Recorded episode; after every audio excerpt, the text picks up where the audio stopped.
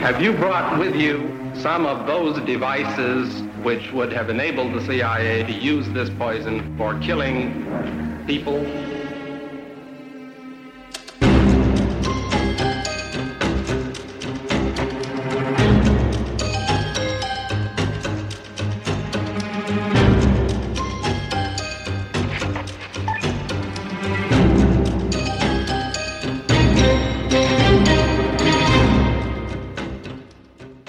Han siger, de forstod sig selv som dem, der skulle tage sig af de dele af den svenske samfundskrop, som politi og myndigheder ikke kunne række ind til.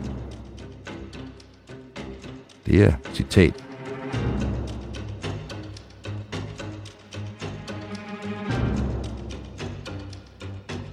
Der er nogle implikationer af det, som da det lige gik op for mig, hvordan der var nogle ting, der hang sammen rent fysisk. Så blev jeg bange for første gang, mens vi har lavet det her. Så blev jeg sådan, at jeg tænkte, det der, det kan jeg ikke overskue.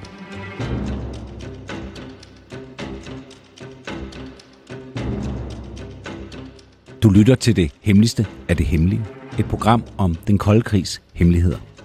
Mit navn er Anders Christiansen, og med i studiet er dokumentarist Christian Kirk Muff.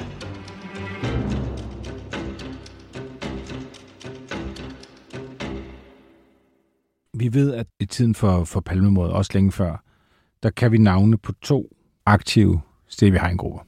Barbro, som vi er ret sikre på, bliver ledet af Barbro Sagnel, som vi talte om i forrige afsnit. Og så har vi haft den her Leon-gruppen, som også bliver nævnt. Næsten altid flæng med Barbro-gruppen. Det er som, at de Ja. har en anden forbindelse. Og vi har været vidt omkring øh, for at prøve at regne ud, hvem er Leon? Hvem er den opkaldt efter? Hvem er lederen af den her gruppe? Og vi har haft mange forskellige bud. Vi har, jeg tror nærmest, vi har lavet to teaser på de to forrige afsnit, der handler om, vi skal bare lytte med senere, så finder vi ud af, hvem Leon er. Hmm. Så nu, nu, nu er vi i afsnit 3 i jagten på Leon-gruppen, inde i verdens største historie, i det, der hedder Det Hemmeligste det Hemmelige. Velkommen til Kaninhul. Ja, Vi øh, kommer tæt på, og vi kommer til at sige meget om Leon. Men vi kommer ikke til at sige navnet på Leon. Og det er efter, at du øh, lige inden vi gik ind her og trak mig ind og sagde, nu skal vi lige. Fordi det, det, det, det er skørt, det her. mm. Så vi har fundet en måde, hvor vi finder et andet navn, og så fortæller vi så meget vi kan. Fordi så vil det stadigvæk fremgå, hvor skørt det er. ja det er en mand, der er stadig i liv, det er derfor. Ja, Og der er vel også en grad af spekulation her. der er, også, der, der, der er en vis usikkerhed i, i, i det her også. Men nej, det er ikke, vi står ikke på etableret, dokumenteret fakta her omkring, hvem vedkommende er. Vi har nok til, at det, det er øh, højst, højst sandsynligt. Men der er nogle implikationer af det, som da det lige gik op for mig, hvordan der var nogle ting, der hang sammen rent fysisk. Så blev jeg bange for første gang, mens vi har lavet det her. Så blev jeg sådan, at jeg tænkte, det der, det kan jeg ikke overskue alting i. Både i forhold til, hvor farligt kan det være at vide det her. Det var svært helt for mig at forstå. Men også om, om vi kan komme til at skubbe til noget, som ikke skal væltes.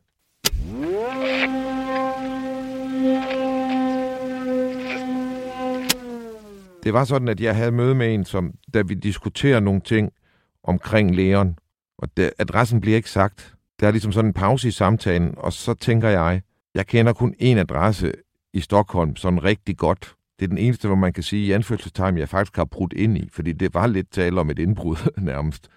Øh, øh, og det var den adresse, jeg tænkte på, og så siger vedkommende, jeg taler med, siger den adresse. Og så skreg jeg. Altså, du ved, jeg, jeg, jeg, jeg skreg, du ved, jeg, jeg sagde simpelthen, bad! Fordi det er, mær- det er bare mærkeligt. Og for at forstå det her, så skal man tage med mig på min rejse. Jeg starter med at interessere mig for at være dokumentarist, journalist, historiefortæller, hvad jeg nu endte, er med at blive her. Men min rejse kommer fra, at jeg har arbejdet som konsulent i, i spil og kommunikation og undervisning og, og øh, alt muligt forskelligt for en masse forskellige i hele verden. Og jeg følger med i IT Factory-historien og har en stærk fornemmelse af, at der er noget galt med IT Factory og Steinbacher-historien, inden ballonen sprækker. Fordi at jeg har en baggrund i IBM, og IT Factory og Steinbacher-svindlen stod ovenpå en historie om IBM. Og jeg har en baggrund i spilindustrien. Og da jeg fulgte med i IT Factory-historien, så kunne jeg se, at mens alle i Danmark interesserede sig mest for Steinbacher, så glemte man at følge efter pengene. Og når jeg fulgte efter pengene, så endte jeg hos nogle svenskere. Og det var så faktisk nogle svenskere, som jeg kendte til, fordi at de havde været involveret i den største svindel i spilindustrien, mens jeg var en del af spilindustrien. Jeg har faktisk konkurreret mod dem. Så jeg kendte godt til de folk, og vidste, at de var svindlere. Og ikke bare svindlere, der var også trådet til hård kriminalitet i Sverige. Det sad jeg derhjemme omkring, da IT Factory krakkede, og i årene derefter, så, mens andre så tv-serier, så sad jeg og hyggede mig om aftenen med at researche ting og fandt alt muligt frem, som gjorde, at jeg begyndte at underholde folk med til middagsselskaber, om de ville se, hvem der havde fået alle pengene fra IT Factory. Og så gik jeg på Facebook og sagde, det er så ham der, han fik de der millioner, og ham der, han fik de der millioner. Øh, og, og vi snakker jo altså 200 millioner i alt. Øh, og det er jo en god historie mm-hmm. at underholde med. Og en dag så får jeg kontakt til et produktionsselskab, som skal lave nogle programmer. Jeg ved ikke, hvad de handler om. Øh, det er bare, det handler om finansiel kriminalitet i udlandet. Og så har de hørt, og det viste sig fra en, jeg havde fortalt det her i social sammenhæng, øh, øh, at det kunne være interessant. Og så møder jeg op til den her samtale, og så siger de, jamen vi skal lave nogle programmer, vi regner med, at det skal hedde Finstein Bakkers Penge. Og så siger jeg, jamen ved du, I behøver sikkert lede mere, for jeg ved, hvor de er. Og så blev jeg mere eller mindre ansat. Og så starter en rejse, hvor jeg fortæller dem om og researcher om et svensk kriminelt netværk, som opstår tilbage i starten af 60'erne. Der er vokset en fyr, der hedder Leif Stenberg op i Sverige, i Stockholm, og han vokser op som arbejderklasse, men som cykelbud i Inderby, hvor han leverer til alle de dyre adresser.